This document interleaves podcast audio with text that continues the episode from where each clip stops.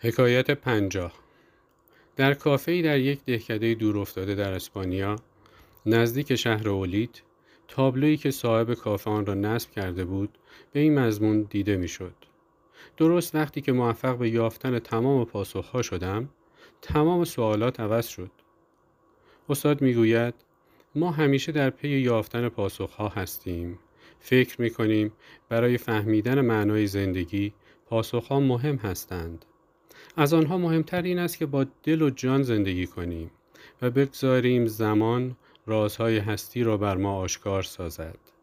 اگر بیش از حد نگران معنی کردن زندگی باشیم مانع عمل طبیعت می شویم و نمی توانیم نشانه های خدا را دریابیم.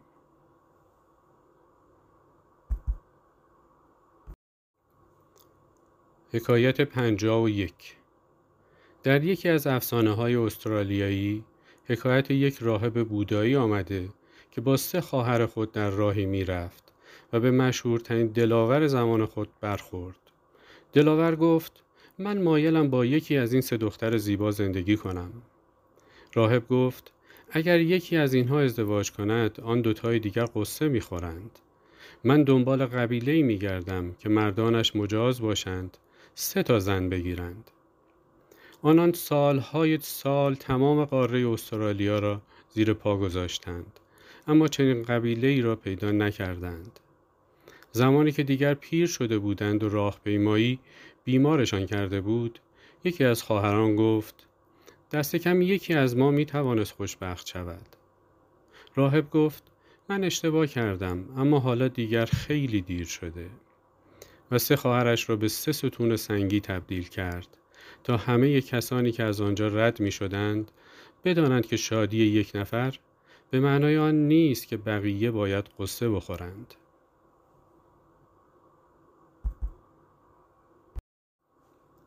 حکایت پنجاه و دو والتر کارلی با خرخ لوئیس بورخس نویسنده آرژانتینی مصاحبه می کرد. بعد از پایان مصاحبه با هم به گفتگو درباره زبانی ورای کلمات و استعداد سرشار انسان برای درک روحی دیگران پرداختند. برخس گفت برایتان مثالی می‌زنم و شروع به صحبت به زبان بیگانه کرد. سپس مکس کرد و از روزنامه نویس پرسید که چه می گفت. قبل از اینکه کالی بتواند پاسخ دهد عکاسی که در آنجا حضور داشت گفت این دعای ای خدای ماست برخس گفت دقیقا من این دعا را به زبان فنلاندی خواندم.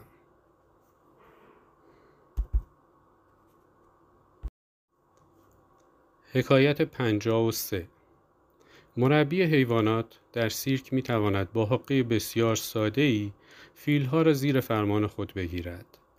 وقتی فیل هنوز بچه است یکی از پاهای او را به تنه درختی می بندد. بچه فیل هر قدر هم زور بزند نمی‌تواند خود را آزاد کند. کم کم به این ایده خو می گیرد که تنه درخت از او قوی تر است. وقتی بزرگ می شود و قدرت خارق ای پیدا می کند کافی است کسی با یک نخ پای او را به یک نهال ببندد. دیگر حتی سعی نمی کند خودش را آزاد کند. ما هم مثل آن فیل اغلب به بندهایی بسته شده ایم که به راحتی گسسته می شوند. اما چون از بچگی به قدرت تنه درخت واقعی عادت کرده ایم جرأت نمی کنیم با آن در بیفتیم و نمی‌فهمیم که یک اقدام ساده شجاعانه تنها چیزی است که برای رسیدنمان به آزادی لازم است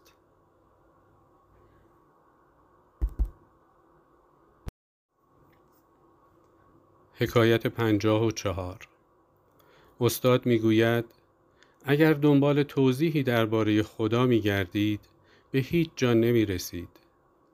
شما می توانید به کلمات زیبا گوش دهید اما این کلمات در اصل تو خالی هستند. درست همانطور که می توانید دایره المعارف کاملی را درباره عشق بخوانید بیان که بفهمید چطور عاشقی کنید.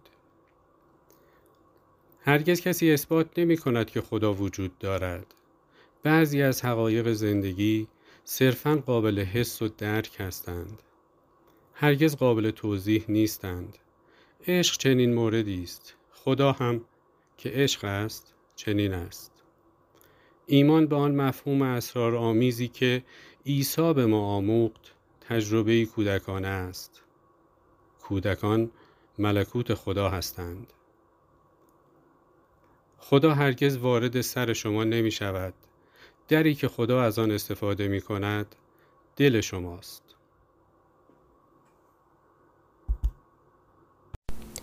حکایت پنجا پنج. کشیشان همیشه می گفتند که پدر روحانی جوزف به قدری دعا کرده که دیگر هیچ دقدقه ای ندارد چون بر تمام شهوات مسلط شده. این سخنان به گوش یکی از مردان خردمند سومه سکتا رسید. وی طلبه های خود را بعد از صرف شام در محلی جمع کرد و گفت شما این را شنیده اید که کشیش جوزف دیگر اسیر هیچ وسوسه نمی شود تا بر آن غلبه کند. اگر تلاشی در کار نباشد روح ضعیف می شود. بیایید از خدا بخواهیم که وسوسه قوی بر کشیش جوزف نازل کند و اگر او بتواند در مقابل آن وسوسه مقاومت کند باز برای یک وسوسه دیگر و باز هم یکی دیگر دعا کنیم.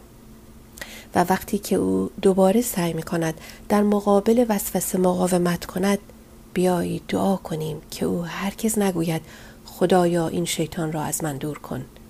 بیایید دعا کنیم که او به جای این بگوید خدایا به من نیرویی بده که بر شیطان پیروز شوم. حکایت پنجا هفت.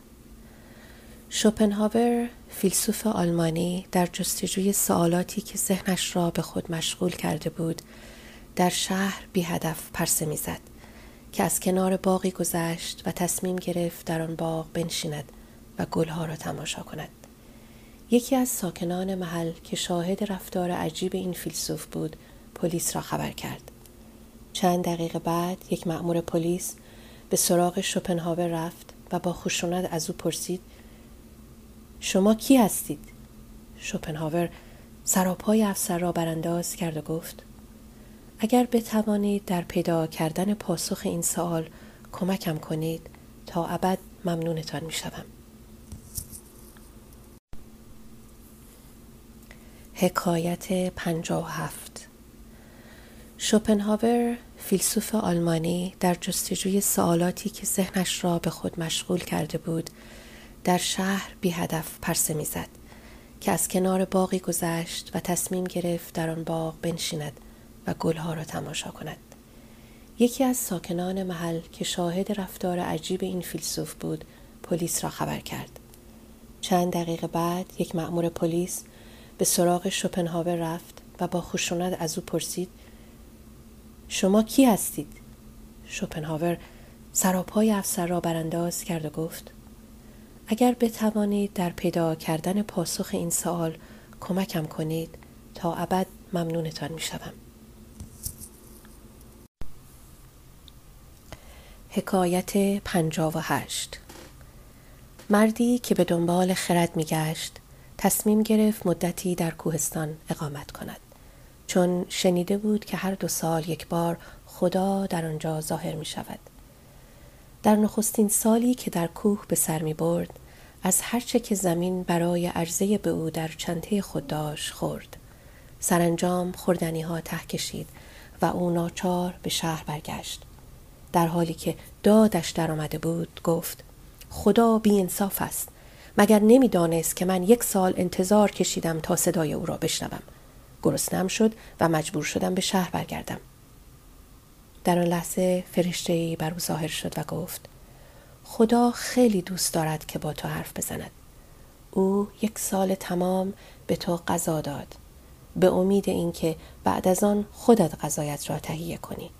اما تو چه کاشتی؟ اگر وجود شخصی در جایی که زندگی می کند سمره به بار نیاورد برای حرف زدن با خدا آمادگی ندارد.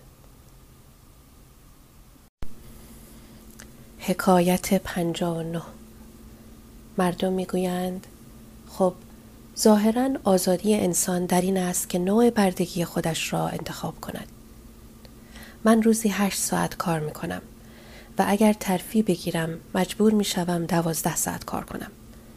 ازدواج کردم و حالا دیگر برای خودم اصلا وقت ندارم. دنبال خدا گشتم و حالا مجبورم در جلسات فرقه مذهبی آین نماز اشاع ربانی و سایر مراسم مذهبی شرکت کنم. هر چیزی که در زندگی مهم است عشق کار ایمان عاقبت تبدیل به باری می شود که سنگین تر از آن است که بتوان بر دوش کشید استاد می گوید تنها عشق به ما مجال گریز می دهد. تنها عشق بردگی را تبدیل به آزادی می کند. اگر نتوانیم عاشق باشیم بهتر است همین حالا دست نگه داریم. عیسی گفت بهتر از یک چشممان نابینا باشد تا اینکه تمام وجودمان در ظلمت هلاک شود. کلامی سخت است اما حقیقت دارد.